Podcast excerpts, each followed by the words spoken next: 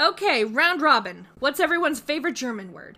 Mine is Pfeifengesicht. My favorite German word um, is actually two different words uh, the verb strahlen and the noun Sonnenstrahl. Russ? Oh, uh, chocolate cake. What? Pierogi? That's Polish. Das Boot.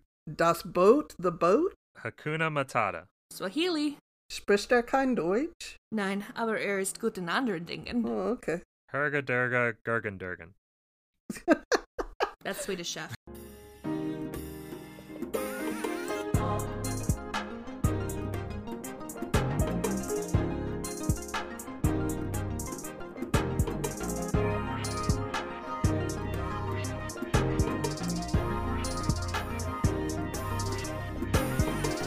Welcome to Getting Down and Wordy. I'm Russell Perkle. I'm Hannah, and I'm also on the podcast. And Russ, today we are joined.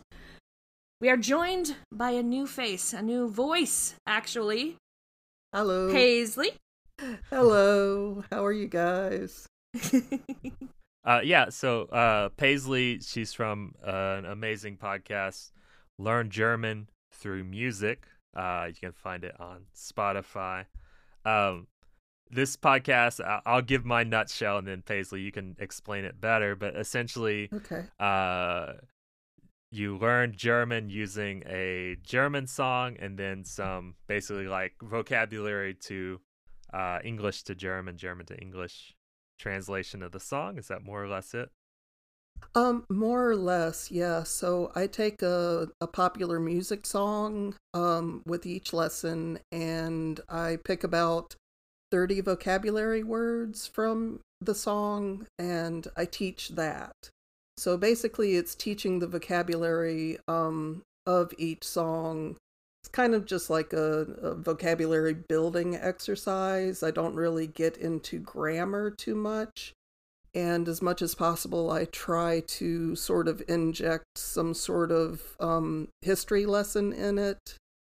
Um, so my most recent episode uh, the song relates to cars so i talk a little bit about the munich auto show and you know that kind of thing Yeah, I, yeah, I thanks for having me on guys Of course, thanks for coming. I I was thinking about this like uh I don't know what's more stressful like making a podcast or being a guest on somebody else's podcast. Like I was trying to think like recording my own podcast or like going on to someone else's like which is more anxiety inducing, you know? This is my second time being a guest on someone else's podcast, and it's pretty anxiety inducing. so I have a lot of guests on mine, so now I appreciate what they're going through. And for me, honestly, it's just the opposite. Like on somebody else's podcast, I just don't worry. I'm just like they they'll handle it. I can just sit here and whatever I give Mhm. them is just extra. yeah, you whenever know? we guest, I don't even wear pants. it's like super casual. But but 30 vocabulary words is a lot more vocabulary words than we do. On our show we usually do like one. well, you get yeah, yeah. if we get around to you it, do get much forget. deeper into the meanings behind the words.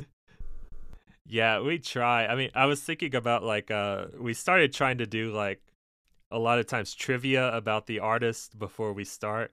And I find like we can do about 3 trivia facts because like our ability to like focus on a topic is so poor that like eh, trying to trying to convey three pieces of information takes about 30 minutes, I think. I appreciate about your podcast, uh, Paisley. Like, uh, you know, it's, it's such like a simple concept, very well done, and I, I think I also really like the uh, curating uh, service. You know, like you say, now you're trying to do like themes and like uh, relate it to like history or something about German culture and stuff like that, and um, yeah, it, it's really cool. I mean, as someone who has no uh his no experience with german and no intention of learning it i still really appreciate the show because like it's like it's a kind of a good uh, window or bridge into experiencing a song in another culture without really needing to totally know the language because you know it's like you get the explanations you can start to kind of recognize a word or two whenever you hear it the second or third time and uh, you give it you really give the context of the um, of the song very well you know? Well thank you I, I appreciate the compliment it's also a very useful um, uh, tool for anybody who's studying the English language as well. German and English have a lot of cognates. They have a lot of uh, very related uh, origins, words. Um, it's, I mean, obviously English native speakers don't automatically understand German, but uh, if you know a little bit of, I mean, if you know English, you can probably know uh, uh, guess a fair amount of German. Yeah, that's true. And I find that the oddly enough, you wouldn't expect this, but the the more you advance in the language, the more your English comes handy. And actually, um, mm. that's also where you start to see a lot of French introduced into the language because German also has a lot of a, lot of uh, influence from the French language. So yeah, it's kind of oh, odd. Really? It's like so you know, yeah, it's kind of odd that I I feel like I see more of the French that we use in everyday English and English coming in in, you know, beyond the intermediate level in German. Mm. Nice. So it gets easier as you go. That's that's the good thing. Mm-hmm. yeah, so supposedly English is about 45% uh originating in French, you know. So it's about half French. I, I wonder how much German is is of French origin. I mean, I, I don't know why, but I just assume it's a lower amount than 45%. I do not have these figures with me. sure, unfortunately. this is an um, English yeah, podcast. It, it comes in quite podcast. a bit. And actually, um, I've noticed that uh, saying merci is is quite popular there, just, you know, as sort of a slang hmm. alternative. Oh, that's uh that mm. that's cool. When did that start? Because uh, I know that sometimes European languages come in and out of vogue in Europe. Like um, mm-hmm. in the 1770s, uh, uh, we famously know macaroni was slang for really cool because Italian was in vogue. Um, I'm not exactly sure. It's something I've sort of noticed recently. Um, although I did sort of have a period where I didn't really engage with the language that much or with mm. native speakers so i i can't really say for sure. Um i know that saying ciao as opposed to auf wiedersehen has been very popular for a very long time. It's certainly much um, shorter certainly than back at least to the 90s that they've been using the italian ciao I, I think that i'm very impressed by your taste in music. I was really curious like how do you choose the songs that you chose and like how do you just generally know about like what are the good or interesting uh songs in in uh Germany. I mean for us it, it's very easy cuz we're doing like generally the most popular songs in the country and so it's very easy to find songs, mm-hmm. you know, but mm-hmm. but I I think you're you're much more eclectic, much more picking songs that people would actually be glad that they heard. you know. um well for the podcast that's part of the reason I started um trying to associate the songs with a particular event um because otherwise it would just be like you know learning german with these three bands that i like a lot so it it sort of I, I want to have some variety in the show and um, you know representation is important to me. So i try to feature artists of color. Um, so you know i had a black history month uh, featured artist in february. And um so that's just kind of a way for me to have more variety, more musical variety in there. But honestly, I've always sort of sought out German music, um, and not just German music. My my iPod is full of more languages than I can think of right now. I just I like world music. I like music in general. And I've always sort of I've always had eclectic taste and I've always sought things out. Um back before the internet was a thing when I was in high school, I actually used to have a number of pen pals um around the country and overseas that I would exchange um, we would exchange music tapes through the mail. So, um, for instance, I had a a pen pal in Australia for years, so she would send me mixtapes of Australian bands. I would send her mixtapes of American bands, and you know, I learned a lot of new music that way as well. Wow, the world before Well, we, email. we should really make a good uh, balance now because Hannah hates Mhm. music and I have very bad taste in music. So now we've got like all three varieties of person. right? You've got the the music obsessed person. Sure. So, speaking of uh, German songs, what did we bring today? Paisley, you're the one who picked out this song. Uh, we are going to be basing your episode off of the song uh, Keine Alkohol ist auch keine Lösung by one of my absolute favorite bands of all time, Die Toten Hosen. hmm And we should mention uh generally on this podcast, so of course we talk about uh popular music and also something in etymology or linguistics. But I I guess if you've been listening this long, you probably have some idea Yes. what the podcast is that you're listening to. Yeah. Uh yeah, first time hearing this band. Hannah, is your first time? Uh, yeah, first time. So, Die Toten Hosen. I know that hosen is pants. Uh, what's Toten? The literal meaning, there's a literal meaning and a figurative meaning um, behind the band's name. And the literal meaning is the dead pants. However, this is so that Huh. sounds kind of silly. I've even worn the T-shirt and had uh, people who speak German look at it and say, "What the heck is that supposed to be about?"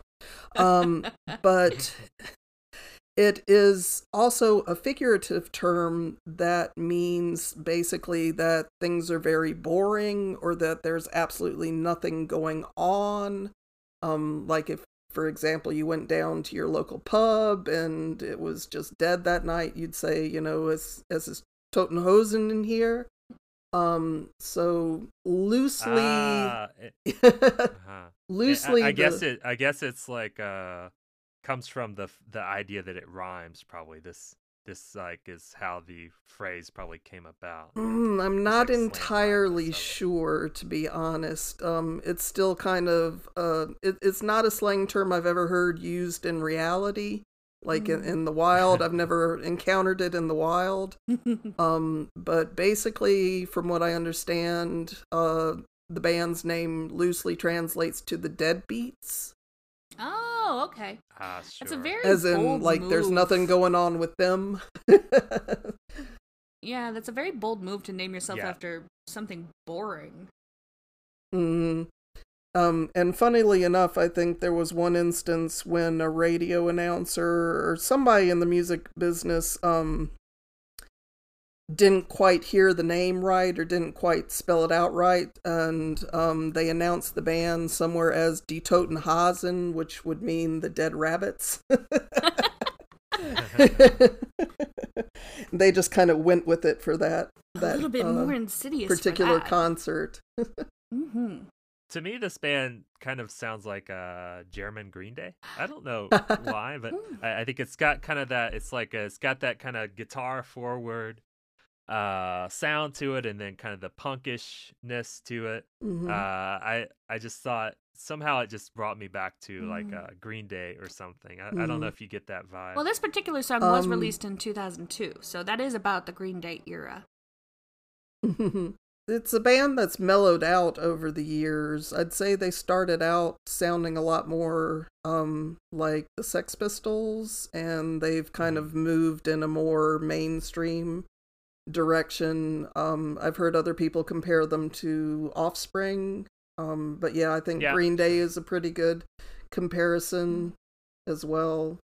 Yeah, just kind of your typical mainstream punk now more than Mm-hmm. anything. So, what is your karaoke factor on this one? they they are great to sing along to. Absolutely fantastic to sing along to. Um, they're very good at at just you know drunken anthems and very sentimental songs and yeah Oh yeah, it's a good point. It's like Mhm. songs where you already sound like you must be drinking while you're singing it anyway. So right yeah, good for karaoke, I guess. And the yeah and the no i'd say they'd be great Yeah, I feel like the song is also it's got like a chorus kind of feel, like it's got like the feel of everybody in the bar drinking uh, singing the same song, like a fun drinking song. mm-hmm Yeah, you do hear multiple voices. I mean, I, I I guess the question is like, how critical is it of drinking? Because I, I I think I, I lose the nuance whenever I just have to read the translation. I could Mhm. never really figure out is it supposed to be kind of ambivalent or is it supposed to be more on the side of drinking is terrible, Mm. you know, which in that case I don't think you should be singing it in the karaoke bar. You know? um it's definitely more pro alcohol it's Mhm. basically you know like i've tried not drinking and that doesn't work either so i'm just gonna keep Yeah. doing what i'm doing I was gonna say it's got a very nihilistic feel, uh, but it does have some of Mhm. my absolute favorite. It has like my absolute favorite lyric of any German song I've ever listened to. Paisley, um, von Oh, yeah? Taliban sieht man, dass es stimmt, dass es Ganden abends, uh, Abstinenzler noch immer die schlimmsten sind. It means uh, uh, from the Vatican to the Taliban. Um, basically, all teetotalers are still the worst. So it doesn't matter whether you're drinking or not. yes You're, if yeah. you're a bad, if you're awful, you're still gonna be awful if you don't drink. yeah Just an aside about this word, uh, teetotalers. Mhm. Uh, I didn't look it up for today, but uh, so this like where does this come from? Teetotaler for for not drinking. So I know yeah, this one. please. I, know thought this I one. was the only one who knew, but you tell me. Yes, then. yes. I actually, it. um, I came across this one, and we had uh, an episode a couple months ago, I think, where we talked about problematic um uh language that that has made its way into the mainstream and teetotaler is kind of uh it's got some problematic origins uh, uh, uh back Oh, then I think I actually have a totally different origin for it than you. yeah So yeah. I'm curious now which one is the more uh, likely to be factual one. So tell me yours. Paisley, you're going to have to be the deciding factor on this. So, um, the, um, I don't. I don't think she. I don't know if we could put her on on the uh in the seat of having to like decide which is true. yeah, no, I mean it's the it's the tiebreaker. T- uh, since we've got three people now, and one of us has one version and the other has another version. Paisley, unless you've got a third version, you're the tiebreaker. So, i do not have a third Oh. version although i am familiar with the term so um, the research that I did a couple of weeks ago, and it isn't as fresh in my mind because this was about alcohol, not about teetotaling. Um, but there was a very popular. Um, hang on. Um, there's a very popular temperance movement gentleman uh, at the time, and the temperance movement obviously was uh, "do not drink." It's um uh, was uh, during Prohibition in the United States, uh, but he had a very pronounced stutter. So anytime he would say to totally abstain, um, people would hear to totally, and they would say teetotal. That's where uh, teetotaling comes from. Okay, so mine is much more uh neutral and not offensive. so I don't know which one's likely to be true, but uh so basically the idea is that at the time you would kind of add emphasis to uh something by saying this is like let's say capital G good or it's, this is like uh capital B bad or uh he, he is capital R rich or something like that. So originally the statement was something like capital T total, and by total they meant I'm like totally not drinking at all ever, like totally abstaining from it. And so it started out as capital T total, and then from there just uh they dropped the capital and it was just T total, T total. That's a much more friendly way. Hmm. All right, Paisley, you're the tiebreaker. Oh gosh, I don't even know. I always thought it was T E A totaler, as if I- as in they only drink tea. they totally drink tea. Yeah, that must be. The I mean, real being a being that it's a British term, um, yeah, Mm. that's I guess that's where my mind went. oh my gosh. totally drink Yeah. tea. Oh my, and not the Long Island iced kind. Yeah, I don't know. I'm not sure. Uh, I think Mm. they are both equally good answers. And that's why I kind of really respect German as a language because it's so straightforward. Like there's no nuance in abstinenzler. Abstinenzler? Abstinenzler. It just somebody who abstains. Abstinence.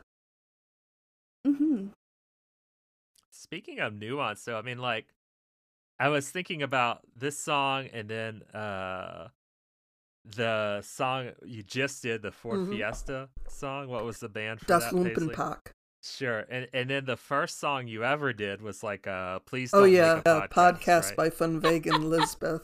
Yeah, yeah, that seemed really like a natural And- and, starting like, point. all of it yeah genius totally genius and, and all of them had this feeling of like it's a little bit tongue-in-cheek like it's almost like a little twist about what they're actually talking about like this song today it's like kind of like making all these tongue-in-cheek statements about how drinking is bad and about how not Mhm. drinking is bad and things like that and then the the podcast one you you assume it's just like he doesn't want him to his friend to make a podcast because you know everybody makes a podcast and it's like there's enough Yeah. podcasts already but then at the end it seems like he it seems like this very sweet Right, thing where, where he's he's- like well if you already are talking on your podcast then you won't have anything Yeah. left to say to me or Yeah, something I do like right? that. That's I so do like that about it. And that band is is very good with sort of you know coming at you from an unexpected angle with things. That's part of what I really like about them. I like that.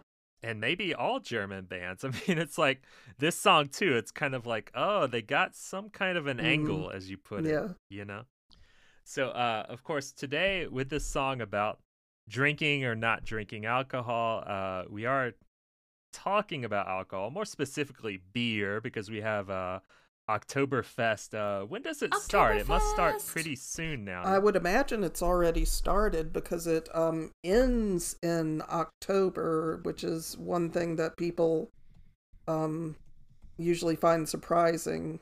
Um and I've been to Oktoberfest. Uh let me see what time it In Munich? started this year. I'm looking I'm ah, I see it here, September right. 17th. Okay, so, very uh, soon. Not quite there Very yet. This weekend. This Saturday, actually, as right, of this recording. It's, it's something like, yeah, it's something like two weeks or two to three weeks before the first Sunday or Mm, Monday of right, October, or right. something like that. It's like leading up to the start of October. Yeah, and uh, effectively, it, um, at least in Munich, it goes on for almost a month, all of Oktoberfest, um, and it kind of um, as it should. as it should, absolutely, hmm and uh, so it's it's kind of like the the Mardi Gras of Germany. You know, it's like this Louisiana Mardi Gras, like where it's like in New Orleans, it just happens all month. well, that's actually Fasching. They do actually have Mardi Gras in Germany um, at about the same time of year, and it's called Fasching, and peop-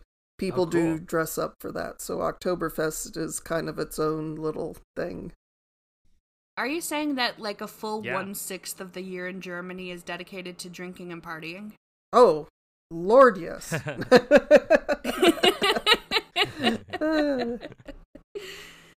Something I thought was a nice detail about Oktoberfest. Uh, I was reading that they extended it like a day or two uh, in order to lead up to the German reunification day. I don't know. Did you know this? Like, uh, that it happened to be that East Mhm. and West Germany came back together on something Mhm. like October 3rd or something like that. Uh, so they said, well, it's close enough, so let's just celebrate that too. You know, I thought it's cool because it makes it kind of this big uh, German culture holiday in Mhm. like a much greater sense. I do like that, especially since the original Oktoberfest was a wedding celebration. It's nice to have like Mhm. for a, a famously unhappy marriage.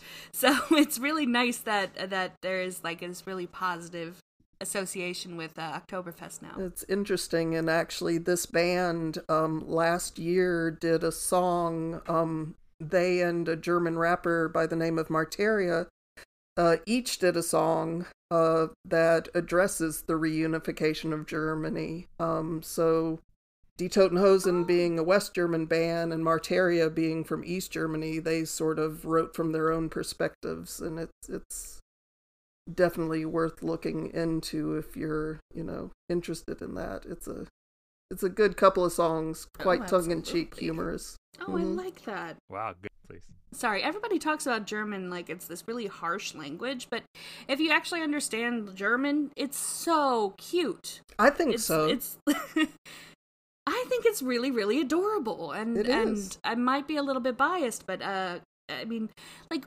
you know what you call gloves in German, Russ? It's really cute. Yeah, I saw that recently. Hand shoes. Yeah. How cute is Hand that? shoes. I Right. learned one recently um, because I was in Berlin recently at the zoo, and I had not known this before. But meerkats, the German word for meerkats, translates to little earthmen. Oh, That's just the adorable. cutest thing. Oh, I know one actually. So, uh, not a meerkat. I, I don't know any meerkats. I'm not that cool.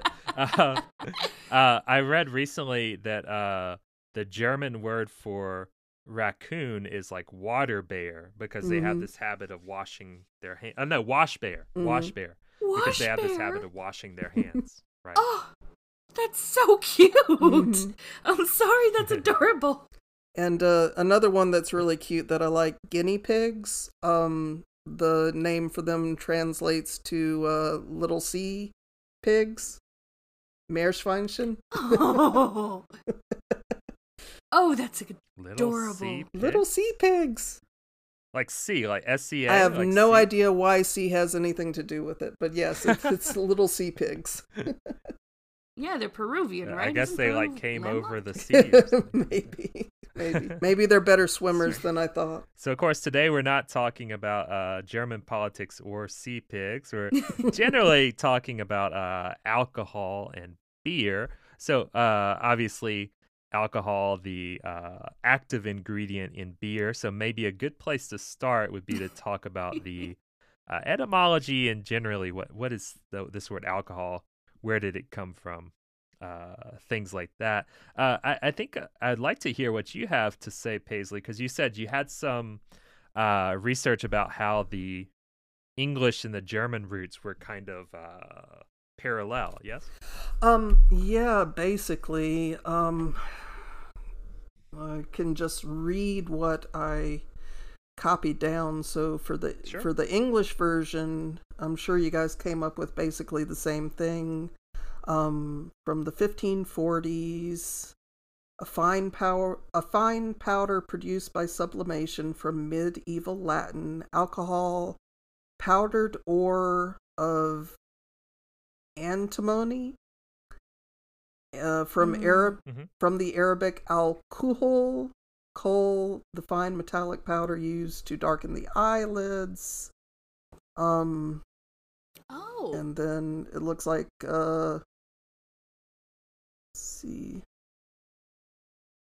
Paracelsus, who I don't know who that is. Sounds Greek. Uh, use the word to refer to a fine powder, but also a volatile liquid. By the 1670s, it was being used in English for any sublimated substance, the pure spirit of anything, including liquids. The sense of intoxicating ingredient in strong liquor is attested by 1753, short for alcohol of wine, which then was extended to the intoxicating element and fermented liquors. The formerly preferred terms for the substance were rectified spirits or brandy, and that and that's basically almost word for word um, what I found in the German etymology for the word. oh, hmm Yeah, So what Which is the sense, German 'cause- word for alcohol? alcohol. alcohol. Mhm. sure. Great. Makes a lot of sense. yeah and so so uh obviously we, we have here, as you said, like an Arabic word Mhm. uh, at its root, like alcohol. And, and as you said, so coal has some meaning, something like a kind of a dark powder Mm. in some way or other. This this could be made from a lot of different things. It just happened to be, you know, kind of what they use for uh, eyeliner, essentially. You know, so anything dark and powdery would be fine. Uh, this al, as I guess most people know, means Short like for the Albert. Uh, in Arabic. It's kind of their article. Uh, other words like algebra, almanac, alchemy. Uh, and speaking of alchemy, so of course this was effectively came about through this uh, science or pseudoscience of of alchemy. Um, uh, effectively, before these kind of like alchemical explorations, we didn't really have uh, what we think of today as like hard liquor. You know, like uh, we had beer, we had wine. These were made through uh, fermentation processes, uh, and they were were actually weren't usually weren't terribly strong. You know, because it was just kind of uh, you kind of let it ferment and you just hoped for the best. You know, uh, Just alchemy enough was really alcohol the first. content to kill the cholera. Hope so. I mean, judging by how many people die from cholera, I don't know. I mean, I don't think they quite did it. but um alchemy they were just generally like able to to separate things from uh from materials in some ways and or others and actually that's interestingly one of the few things that they managed to do that actually was something you know they did a lot of really dumb stuff where they were like you know uh pure like uh creating a crystal from urine and then encouraging people to eat it or something like that you know a lot of weird bad ideas they, That's they a never did really bad the, idea. the meaning of life or the eternal life or philosopher's stone anything like that but but they did manage to figure out how to extract alcohol essentially And know. sorry, who was this? The Um, uh, Arabic alchemists? Yeah, so uh, a lot of them were Arabic, uh, a lot of them were Italian as well, generally just medieval Mm. Europeans and West Asians Okay. generally. You know, a a lot of uh mixing around there. And um so as you said, this this uh this word like alcohol uh this came about because the um the like coal that they were using it as makeup there, they actually tended to make this through an alchemy process of extrusion essentially or or sublimation as you said. So that that means essentially you're taking something that's a solid and you're turning it into a gas like a vapor right? And then it re-solidifies and then you have usually a powder but uh in some cases a liquid as well right? And so this of course just kind of generalized such that uh eventually anything that you made through sublimation, through alchemy, was considered an alcohol, as you said, or alcohol.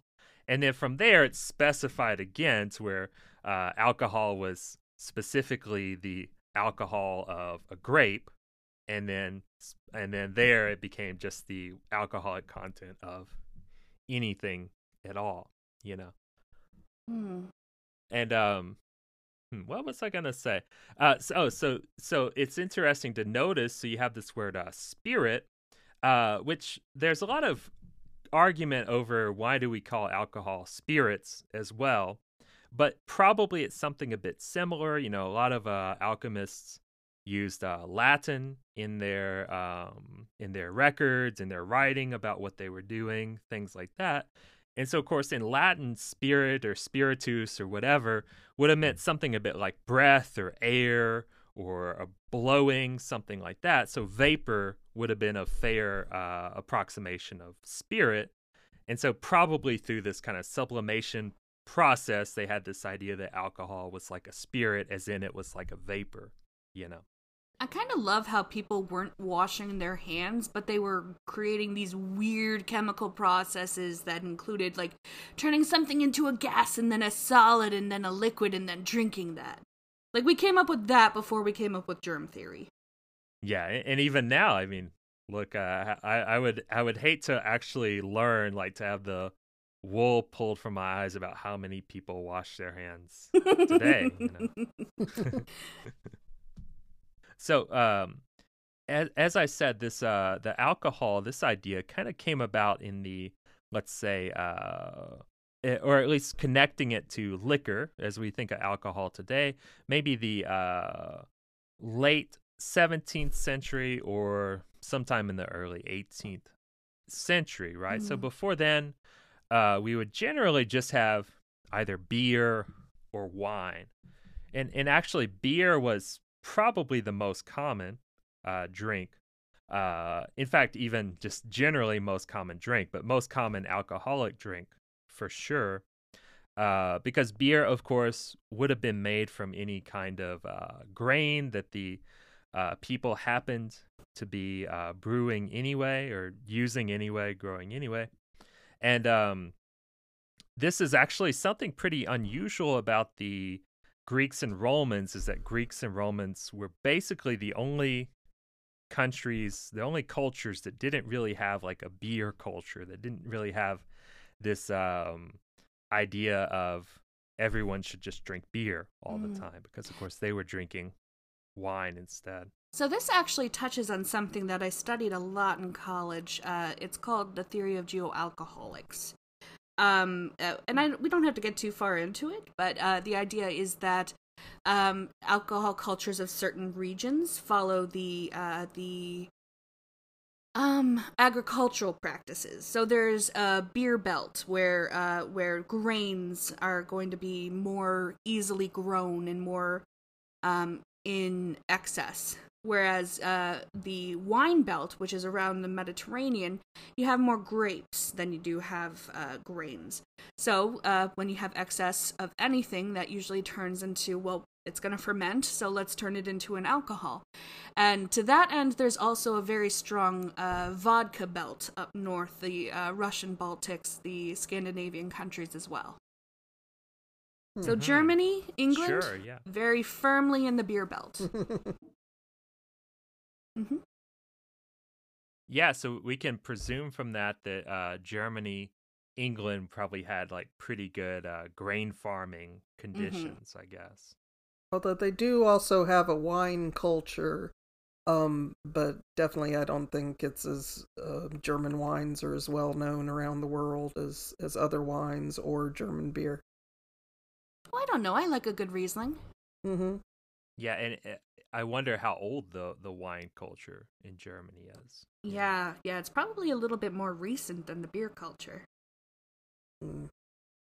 Do not know off the top of my head. Some of the research I, I was looking at uh, made the point that you know food and uh, of course beverage more uh, important to us today. You know this is a, this is one of the most useful and important kind of cultural markers or distinctions you know it's like uh you know your what culture you're in based on what you eat and, mm-hmm. and what you don't eat and things like that and so this um kind of uh cultural let's say prejudice in, in greece and rome that you know sophisticated people drink wine and uh, unsophisticated people drink beer this this kind of has continued today to influence our ideas about you know beer being kind of like a rough crude manly kind of low class drink whereas wine of course is it's the hmm. fancy drink you know it's it's a thing that refined rich people drink and know you have to know lots about in order to truly appreciate it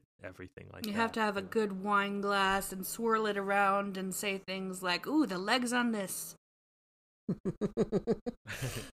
yeah I, I, mean the the effort that humans go to to like uh make like getting wasted seem uh acceptable and sophisticated it just blows my mind i mean it, it amazes me that people like go to university and can get you know a, a bachelor's master's doctorate in just knowing about mm. wine yeah it's it's bananas to me because uh, ultimately isn't the point that you're just gonna be like a really sloppy, fun having fun person?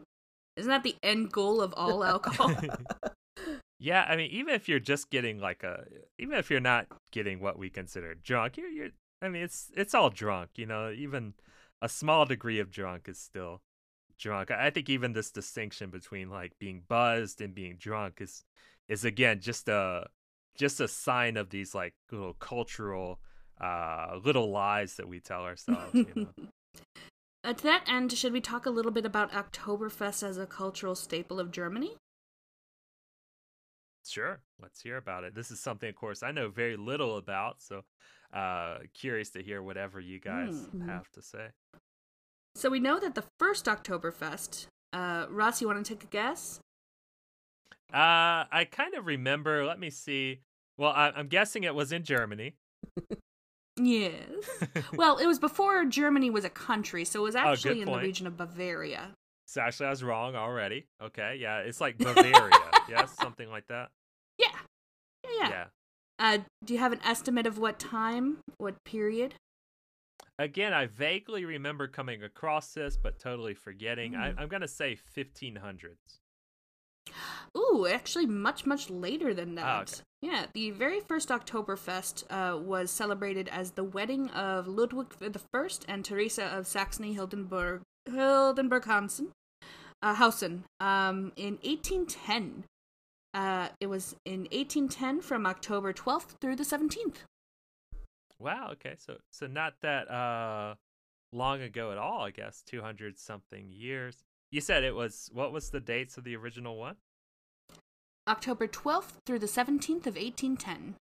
Fascinating. So at some point, it seems to have moved quite a bit in the year. Actually, It has. Any It has. I'm sure Paisley knows all about why, right? Oh yeah, no, I don't. Actually. Oh, so it, it's a little bit similar. I know that we talked a couple weeks ago about the origins of the Twelve Days of Christmas. Uh, did we talk about the origins of the Twelve Days of Christmas, or is that just that must have been some other podcast that you're secretly. Yeah, doing. probably.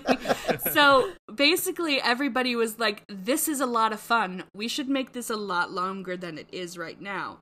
Um, so instead of going longer from the end on, they started going longer, uh, t- starting it earlier and earlier, uh, because earlier in the summer the days are longer, the weather's better, and you can just spend more time drinking.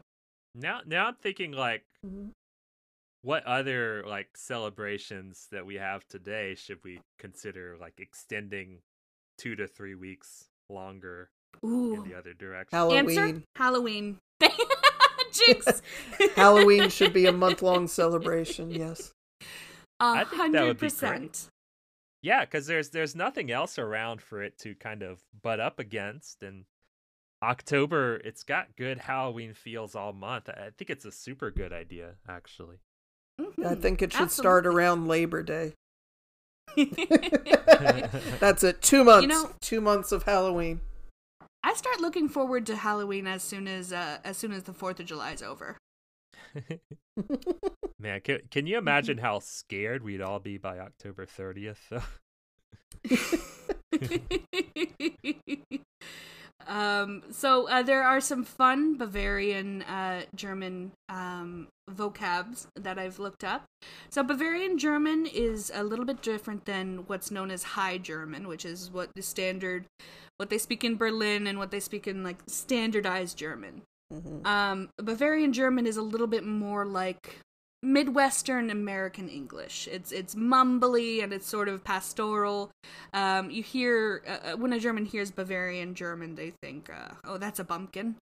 Um, but uh, of the upside of that is it's also uh, very friendly. I had a Bavarian professor in in uh, college, and it was just such a pleasure listening to him speak in German. He was so, I mean, obviously a lot of slang, a lot of uh, fun, but um, it was just uh, a lot more. It was like listening to somebody who's speaking Quebecois, Quebecois French. It's a very um, informal and kind of fun to listen to. So, um, so the uh, let's see for Oktoberfest, you hold Oktoberfest in what's known as a Wiesen or a Theresienwiesen.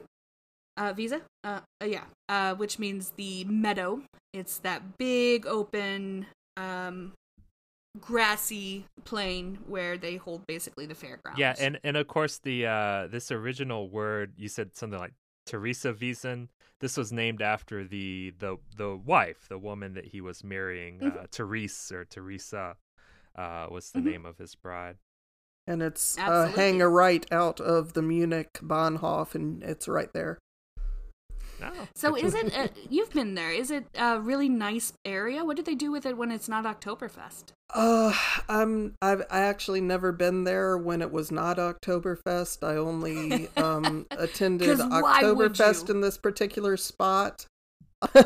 uh, because the rest of the time I was going to school in another part of town.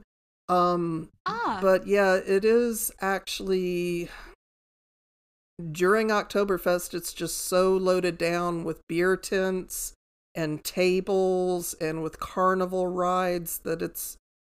I'm not entirely sure what it looks like without that. Um, it it definitely has a Mm. carnival atmosphere. Um, but yeah, yeah, no, I don't think I recall ever seeing the area without Oktoberfest happening in it. It could just be a 12 month thing in in Munich. we wouldn't know. Um, uh, one of the more popular things that you would hear around, uh, uh, and correct my pronunciation, um, around uh, Oktoberfest is O'zapft is, uh, which means it's tapped. And I'm interested in this one. Um, eins, zwei, drei, g'suffa, I believe.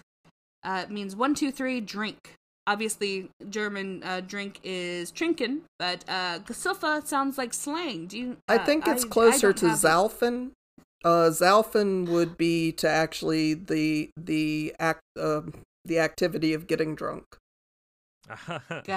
Yeah. So if you're going out to get drunk, it's a Saufen gehen. Oh, that makes a lot So of sense. So that definitely Direct. sounds like a Bavarian version of Saufen to me.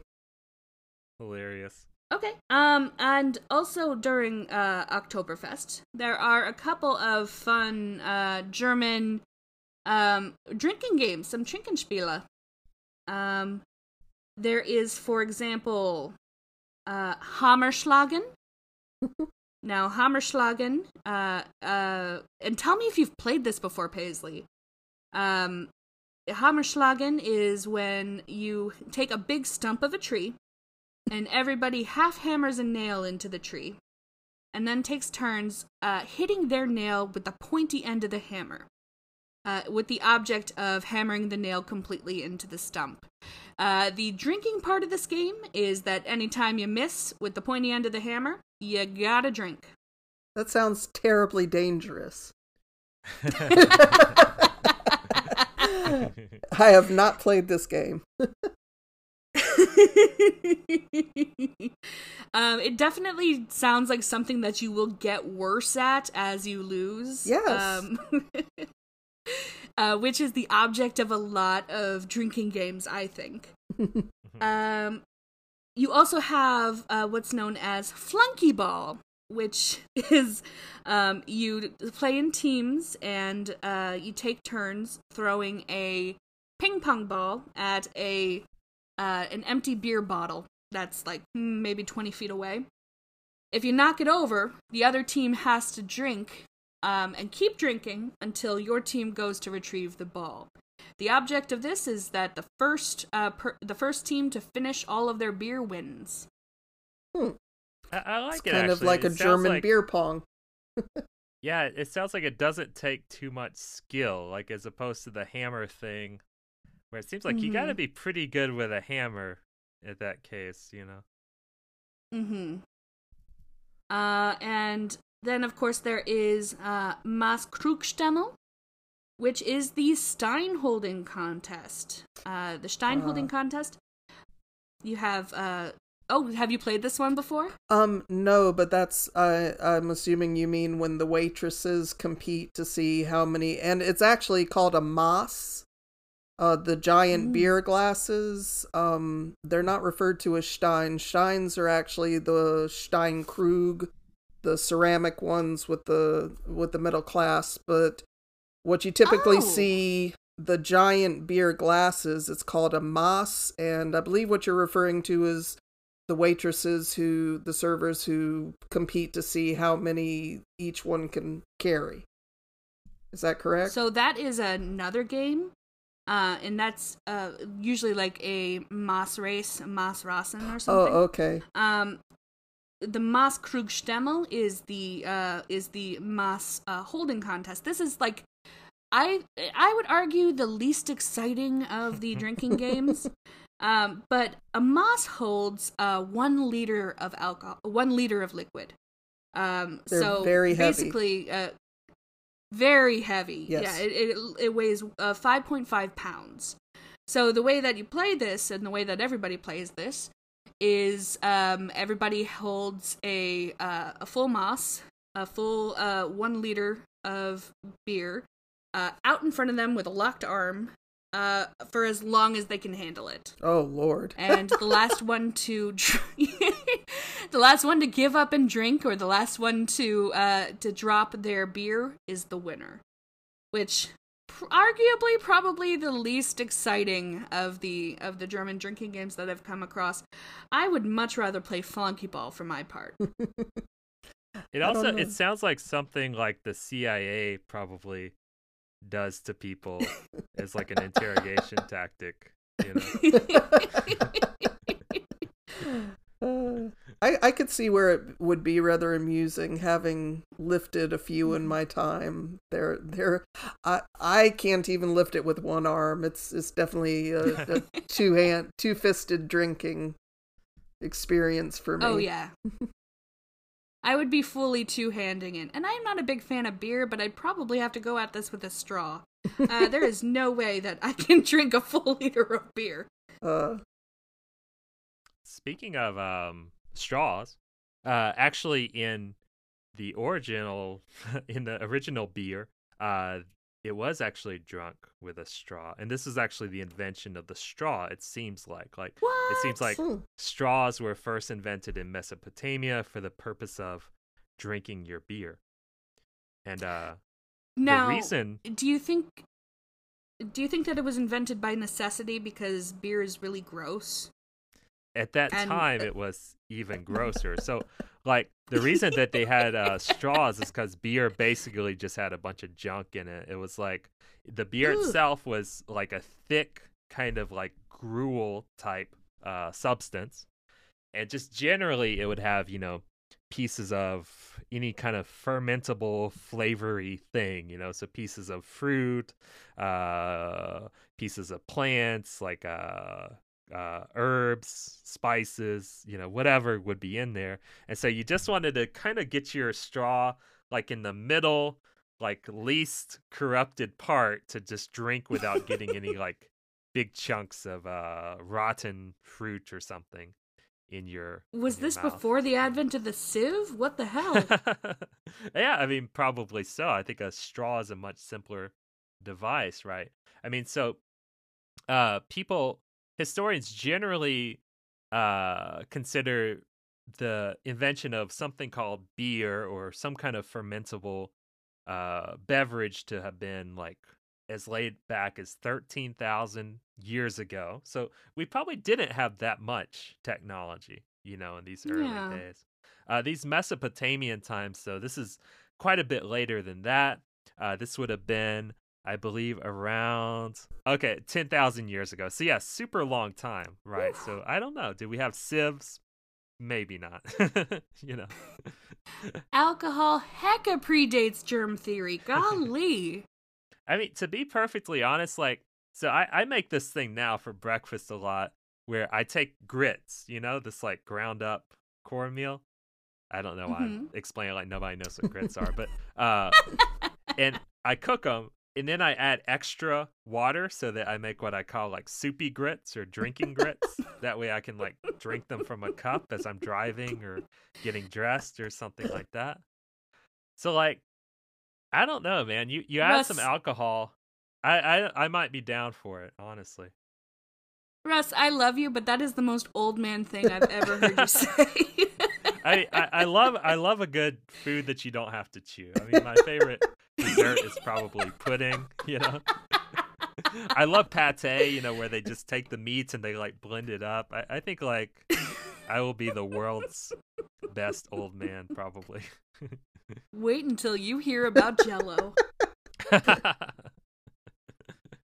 uh, so on the topic of beer, we should at least talk about kind of the origins etymology of this word as well. So, just like alcohol, I, I guess beer is roughly the same in German. Yeah, same Beer. pronunciation. Yeah. Das Bier. Mhm. Sure is. Different spelling. Sure, Das maybe Bier. a little bit Mm. different spelling. Yeah. Um, this word beer, to be honest, there's not a 100% uh, agreement and uh, definite idea about where it came from. So there, there's kind of two um, possibilities, roughly. And, and I would say, like many things, you know, maybe there's some convergence, or maybe we're just a little bit mixed up about which direction, you know, which word came from which. Uh, because one of them is, you know, we have this word barley, right? And so uh, Mm. beer, as we know, typically today made from barley, like barley, hops, and water, something like that, and yeast, of course. Um, so in Proto Germanic, you had a word something like uh, buwos or buwo, something like this, and possibly we get that you know beer is like a barley drink, or possibly barley was a grain used to make beer, right? One way or the other. Um, you know, we we also we don't totally know like which came first, like bread or beer. You know, it's it's really there's a lot of confusion over did people start farming to make bread and did the bread ferment and then make beer or did people start farming in order to make beer and then they realized oh we can also make a bread from this as well you know I think it's very interesting that alcohol is so old that there is actually some anthropological confusion over whether it predates bread, which is obviously like the oldest food known to man. yeah yeah there's still this big question over like just how much of like deadbeat fuck ups are humans like first thing we did was get drunk yeah I wonder if it you know. only predates um, bread as we know it today, but you know, obviously, I think that bread would have been made without yeast prior to being made with yeast. So I wonder if that would make me think bread Mm. itself, uh, unleavened bread, would would be older than alcohol. Now, in Jewish tradition, in Jewish tradition, bread actually predates unleavened bread. So matzah was invented, obviously, uh, in uh, uh, uh, according to Jewish tradition, it was invented uh, in Egypt after uh, after the Pharaoh released all the Hebrews, and they were like, real quick before he changes his mind, we have to get the heck out of Dodge. So there was no time to let the bread rise. Um, so they just put it in without yeast, made matzah meal. So matzah actually comes after bread in Jewish tradition. and and Hmm. so of course you know the uh intentional adding of yeast to things or knowingly adding yeast of course uh, came much much later. I, I think uh, both bread and uh, beer for most of human history they you know had all these kind of chemical effects of rising or bubbling or fermenting and we didn't really know why. So I, i'm sure that most of the yeasting of both bread and beer and whatever was probably accidental and then you know one of these things where they hoped it would happen but they weren't really sure you know stuff like that. Uh, I, I think that probably for most people most early peoples uh the main food source was like a kind of a gruel again you know kind of like some kind of a paste of some kind of grain you know which i mean like effectively is, it bread? Is it beer? What is it exactly? You know it depends how thick is it? How much did you cook it? Whatever. Uh, so you know there may not have been a really big distinction between the two right in early days you know just so their beer was a bit more fermented than their bread which is probably also kind of fermented because uh, that just kind of happens to things you know So sometimes I like to kind of like fantasize about going back in time and enjoying uh, just like um talking with people from way back when, but this conversation has completely changed my mind because that sounds disgusting and beer sounds disgusting. like all of this, I would have to pack a serious lunch well because you know, I am there's no way. Speaking of disgusting, so I can raise the bar one more, but it's kind of tangential. Uh, so one of the kind of debates about you know was beer the first alcoholic drink, or was it something probably more fruit fermented, which probably it was, Mhm. you know, because fruits ferment basically with you having to do nothing. Uh, grains generally you have to kind of process it to break down these starches into sugars. Well, the thing is, there is a good way to do this, and that's by chewing it a little bit. Uh, so actually masticating grains uh, in order No. to release the sugars and then spitting them back out. This was actually Shut up. a- this was a very Mhm. early uh, alcohol production method, and actually, I think it's still used a little bit in some really uh, Oh? kind of like offbeat places. I think in the Amazon, as a matter I of think fact. so. Yeah. Mm-hmm. I, I believe I've seen a beer that's imported here that I hope that's not how they make what they import, but I read a little about the history of it, and, and that is how it's traditionally made is through that method. That's horrifying. Are you saying that early alcohol was like baby birding people? That's Right. oh my god. yeah, it really does sound That's- like Well, you don't do it directly into the other person's it, mouth. it really does sound like if they like uh went to the guy who made Human Centipede and they asked him to like make a spring break movie, you know. Oh god. Oh god. That's hard. I know that alcohol kills germs, but There's a drinking game for you. the human centipede drinking game. oh no, no. Oh gosh, gross. All right, I'm gonna. I, I've changed my mind. No, no two month Halloween. Now, now Halloween is zero days. no more. We've seen where it can lead. We've So- gone back far enough. No further. so, uh, the other possible and I would say probable root for beer is just this general word for like drink, right? So, uh, you know, in, in lots of uh, romance languages, you have something like uh, be bear or um, I, I don't know what is it in German. What is the word for drink generally? Drink. Getränk. Ah, it's like drink, of course. it is. Getränk. Yeah, so totally different root Mhm. there. Um,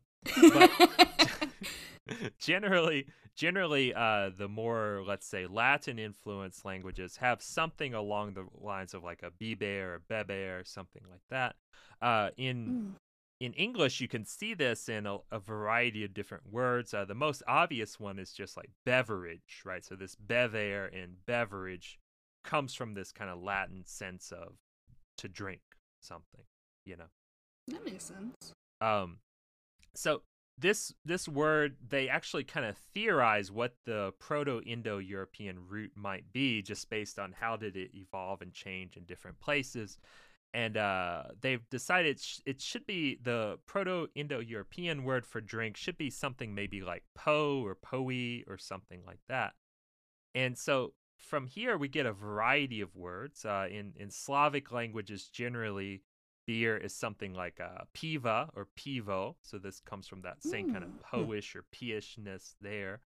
Um, in English, we have words like uh, potion, right? So this also has a sense of something that you might drink.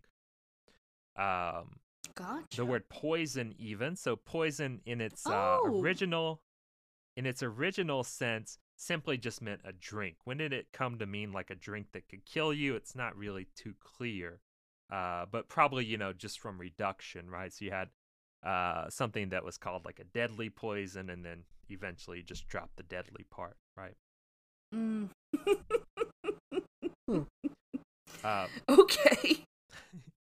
why not? Uh, oddly, um, this word uh, pierogi also comes from this idea of to drink.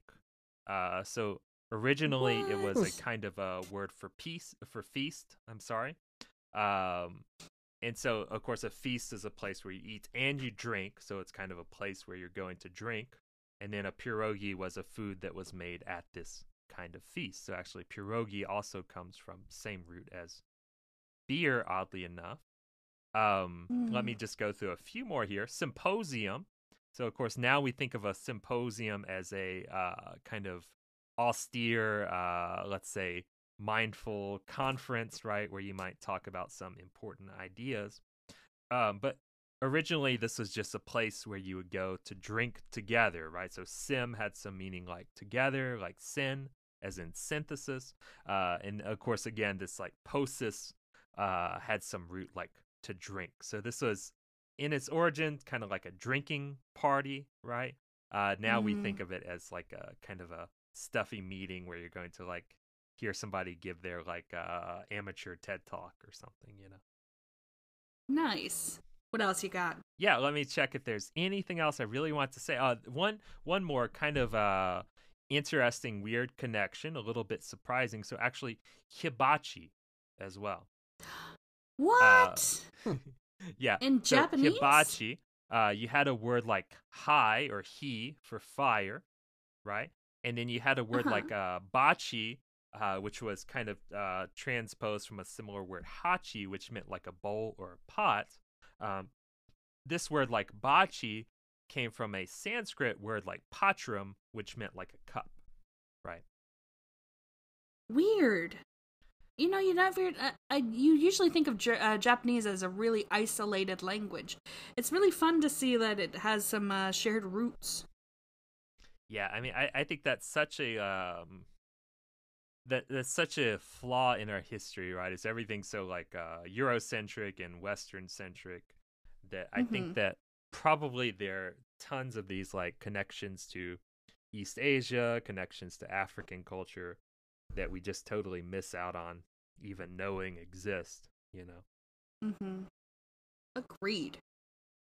Russell, which country did we cover in Eurovision this year? well, I'm gonna Or guess that we this covered. episode. yeah, this episode, I'm I'm gonna guess that we covered Germany. We did. How'd you know? Besides the fact that I told you a couple just weeks seemed ago. right, and also you told me. Yeah. so, what was the German song this year? Uh, this year, the German song was uh, Rock Stars by uh, Malik Harris. Uh, Paisley, what did you think of this song first? Um, I mean, it was, I think, a bit bland for a song contest, and uh, I can certainly see why in Germany Electric Callboy was kind of the fan favorite Mhm. uh, for the entry. Unfortunately, they didn't make it this year. Yeah. Uh, Ross, how'd you feel about this entry? Yeah, this is one of those songs where it's like you just listen to it and you're like, do they know what Eurovision is? You know, it's like like this isn't really the kind of song people come to Eurovision to listen to, you know. It's like no one's excited to Mhm. to hear these kind of like uh mopey like navel gazy songs, you know. Mm. And, uh, uh, but if memory serves, of course, uh, you did seem to appreciate this one a little bit more than last year's German entry, which, Yeah. of course, was uh, I Don't Feel Hate. By Jendrik. Yeah. Yeah. You, uh, you couldn't even finish that one, could you? yeah, I was shocked to to look back this year and see that they did even worse last year. Like, does Germany ever have a good Eurovision song? Is there there's something Oh, going yeah. wrong in their like selection process or something? I think they're on a really Um, lousy well, streak. according to the fans, very much so. Yeah. and there's the some the fans almost feel as if Germany's trying to lose. Yeah, it could be Mhm. it. Yeah, it's like a don't have to host the Eurovision next year thing, right? They haven't won in quite a while, and I think they've only won a hand, like less than a handful of times overall. Although interestingly, they do hold the title for uh, most Eurovision entries. Since the advent of Eurovision, Germany has only missed one contest in 1996. Well, I mean that does sound very German. They're always like very like you know, uh conscientious about not missing things, you know. Very punctual, the Germans. Yeah. yeah, I mean, Electric Callboy really seems like a band that was made for Eurovision. Like they're they're so like weird and like high energy and positive and like a little Mhm. funny, you know, but not in like a it's like they're a little funny, but not in a oh that's clever way. It's like they're just funny in like that like goofy. It just kind of grabs you. yeah. The the change in energy, Yeah. I think, is what really makes you laugh yeah, for sure. with with their songs. Hmm. Um, what was it that we covered from Norway this year? It was uh uh give that before that wolf eats my grandma, give that wolf a banana. yeah, sure. So I That guess like that's peak Eurovision to me. Yeah, that's basically what you're going for. That's kind of the the Mhm. template, right? Yeah, but this one was very um it felt like it kind of felt like my skull was a sieve. Like it came in and it left. It was very very uh bland, not nothing too special about this one. Uh this actually placed uh um Rockstars actually placed uh 25th out of 25 entries. You Um, said 25th out of 25 yeah, yeah. Wow. They uh to the very didn't end. do so hot this year. yeah. Uh, they only scored six points this year. So enlighten me like what is the selection process? Like how do how do they decide? How do countries decide Hmm. what song goes to Eurovision? Uh, so it varies country by country. Uh, Paisley, do you know a lot about the uh, German Eurovision selection process? Uh, not terribly. I do know it is a panel of uh, judges who select the song, um, and apparently they need to be replaced with new judges. um, because they haven't been doing a terribly, they haven't been very competitive in in Eurovision at all. But yeah, they um the different bands and artists submit their songs, and I'm not exactly sure from there how the panel goes about selecting the the winner So my understanding of who will German, who they will put forward for the contest. Yeah, yeah. There's a there's a there's a um a jury aspect. So representatives of um this country they have a say. Uh, to my understanding, there's also a uh, public voting aspect in the German selection process. So um there is an aspect of uh, uh, the ju- the jury has this much sway, uh, uh, this much weight to their votes, and the public vote has this much weight. And apparently, the and I would say the public vote doesn't have very much weight because um, Certainly not enough. with the whole controversy over this year's entry, there was even a, a huge online petition to try to move Electric Callboy forward as the choice, hmm which uh, I forget how many signatures they got, but it was a significant number, and it doesn't seem like it really swayed the the jury at all.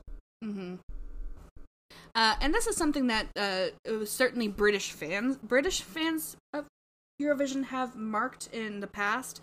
Uh, uh, that there may be some aspect, uh, uh, some economic aspect to this, because it's not, it's not cheap to host Eurovision.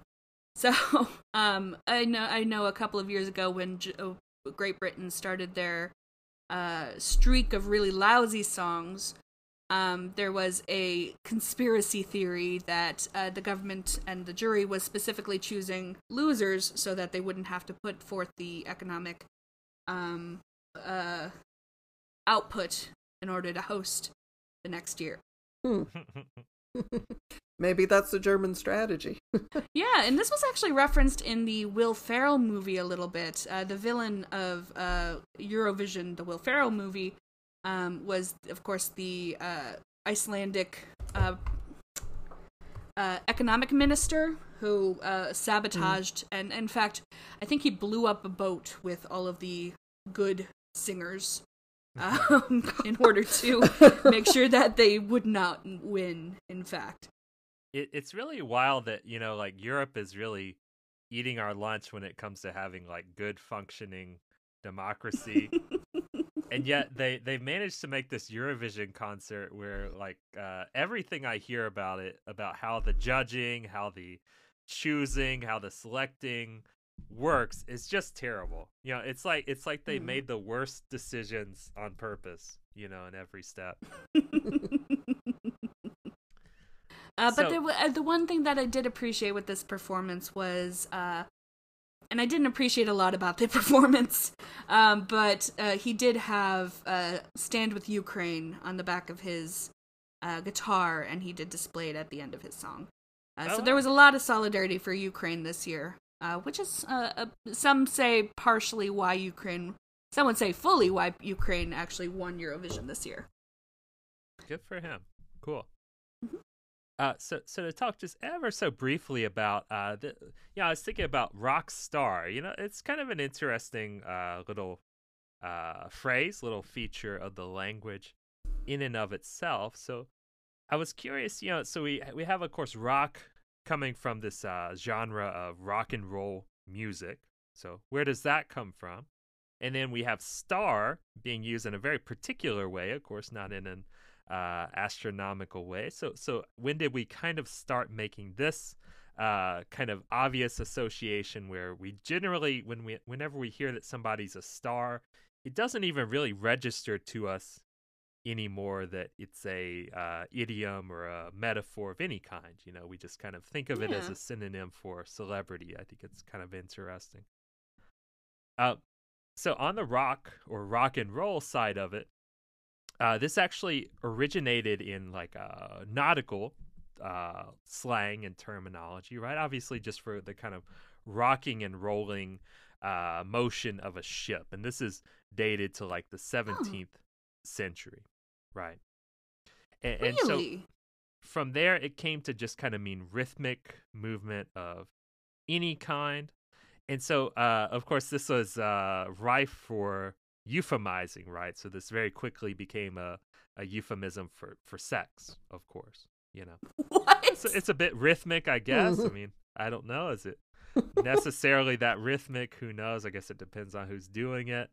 Um, but this is as as any effective kind of euphemism is, or double entendre, whatever. You know, this kind of uh, survived on this idea that had kind of dual meanings or multiple meanings. So not only did it have this idea of sex, but it had this idea of like dancing as well. Because again, dancing hopefully should be rhythmic. Again, I don't know. It depends on who's doing the dancing.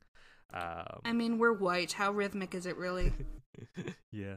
Uh, so this is uh, obvious, uh, obviously useful to tie to this idea of uh, the music because, first of all, you know, a lot of like older curmudgeonly people thought it was kind of way too sexual music, and even at the same time, a lot of the songs were using this idea of rocking and rolling in a kind of a double entendre way to talk about sex, talk about dancing, talk about just generally partying, playing music all at the same time. Uh, so this this is the path that it took from being a word for a boat moving to now being a word for just a type of music. And I, I think it's very interesting that like nowadays you can just say like you rock, right? And in in that Mm. case it just means like you're awesome or you you're really cool or you did something really good, something like that, you know. So the phrase "sex, drugs, and rock and roll" is really sex, drugs, and sex. sex, drugs, and sex slash dancing, I suppose. Yeah, it's like uh, sex, drugs, and sex again, or dancing, or sailing. You know, it's really uh, really magnanimous. You can take your pick. Who's to say? We've seen our flag means death. It could mean all at the same time. we got options. Yeah. Um. Mhm. So star, on the other hand, you know, this idea of calling someone who's, uh, you know, let's say really incredible as a presence, calling them a star, you know, I, I would say there's really no, you know, great original route to find for that. Uh, people do make some, uh, point to some things in, you know, literature, news, whatever, to say, okay, he called that actress a star, so that was when it started, or something like that. Uh, but I think that those things are uh, it's a little iffy. I I think we've been comparing uh, things that are somehow bright or shining or standing out as Mhm. stars basically forever. But this idea of a star being specifically like a you know like a celebrity, like uh, someone who you can market this was actually a, a very uh, specific and intentional uh, campaign in Hollywood in the motion picture industry uh, called the Star System, and you can look it up. You can look up, you know, the Hollywood Star System and find it. Um, so in the early days of cinema, uh, we actually didn't have this situation we have today, where usually the the kind of one main thing you know about a movie is who's in it, right? So this is Mm. kind of this is front and center before you know anybody else. You know it's a Tom Cruise movie or something. You you maybe you know who directed it. You definitely don't know who wrote it. You know, you just basically know the big actor who's in it, right? And and this actually wasn't always the case. Uh, so before the um, let me see. I, I hold while I find my research. Okay, let's see. Uh, let's see. I'll have to cut this part, obviously, but just one sec. I didn't have it quite. I was gonna say if we're talking about German, it would would probably started with somebody like Howard Stern. what? German pun, high five. Yeah. Ah, because it must mean star in German. Okay, I, I'm on board. It does. I get it. Yeah, Okay. Stan.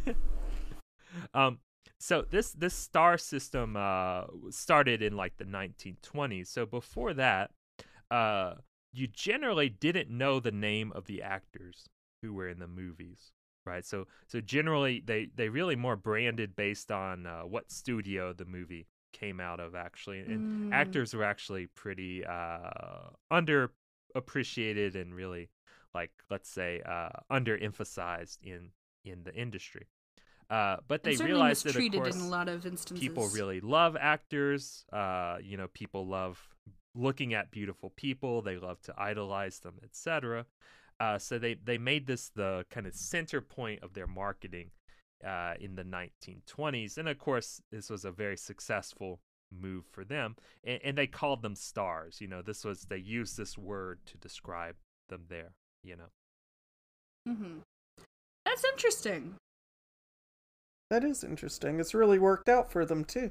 Hmm yeah i mean it, it frustrates me to no end this idea that like the people that we you know have the best name recognition that we know the most about that we love oftentimes more than we love you know friends are just celebrities that we we never meet and are you know only famous for being famous and usually good looking or something you know? So this is where it all Mhm. began actually in the 1920s in this uh, star system marketing So that's the origin of the parasocial relationship.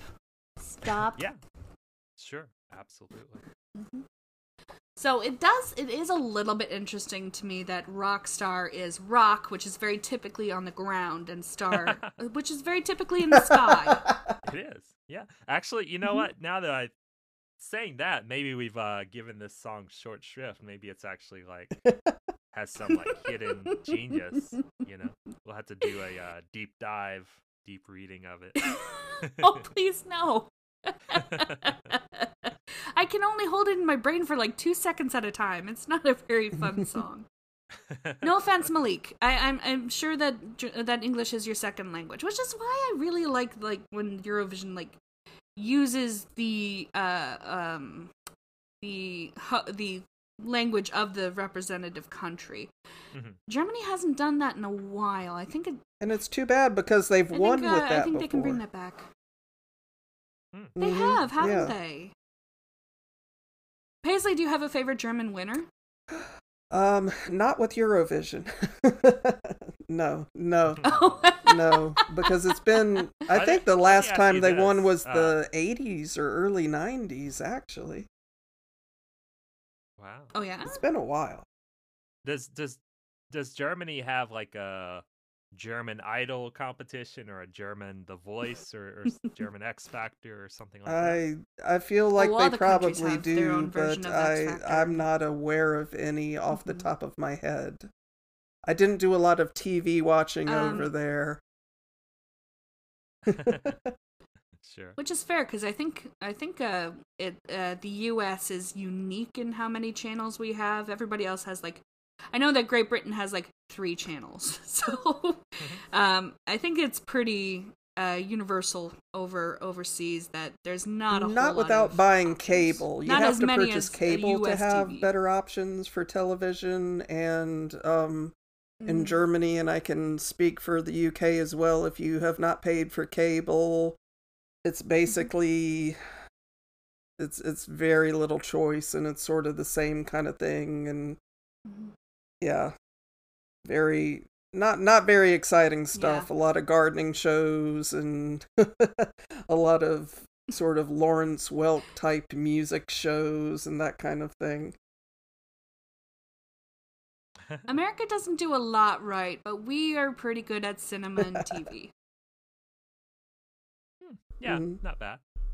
All right, so uh Paisley, before we go, tell us again uh where people can find your podcast, what you have coming up on the podcast, uh where they can find you otherwise, like Twitter, email, whatever, contact you, share, things like that okay um so because of the music and talk uh, feature that i use of um i record on anchor uh that unfortunately limits the podcast to basically just spotify um i think there is actually a way to reach it through google podcast because it shows up in my analytics although I haven't really gone there, and you can listen to the podcast directly on Anchor. Um, however, you do have to actually pay Mhm. for a subscription to Spotify um, to hear the full songs. For some reason, they limit the songs to 30 second clips if you do not have a premium subscription. Um, but I I have at least one friend who listens to the podcast who just listens to the songs on YouTube and then listens to the podcast. Yeah. Because he's very stubborn and does not want to pay for a subscription, and I don't blame him. Um, but uh, yeah, there you can also search uh, "Learn German Through Music" on Facebook and on Twitter, and their um their daily vocabulary reviews, and also like I do a Sunday Fun Day thing where I post the music videos whenever they're available to the songs that were featured, and I try to put up links to anything cultural that came up um in recent episodes. So for this most recent episode, there is a link to the Munich Auto Show website, and you know, I think I mentioned a comedy show um in that episode, so there's a link to that comedy show as well. Great.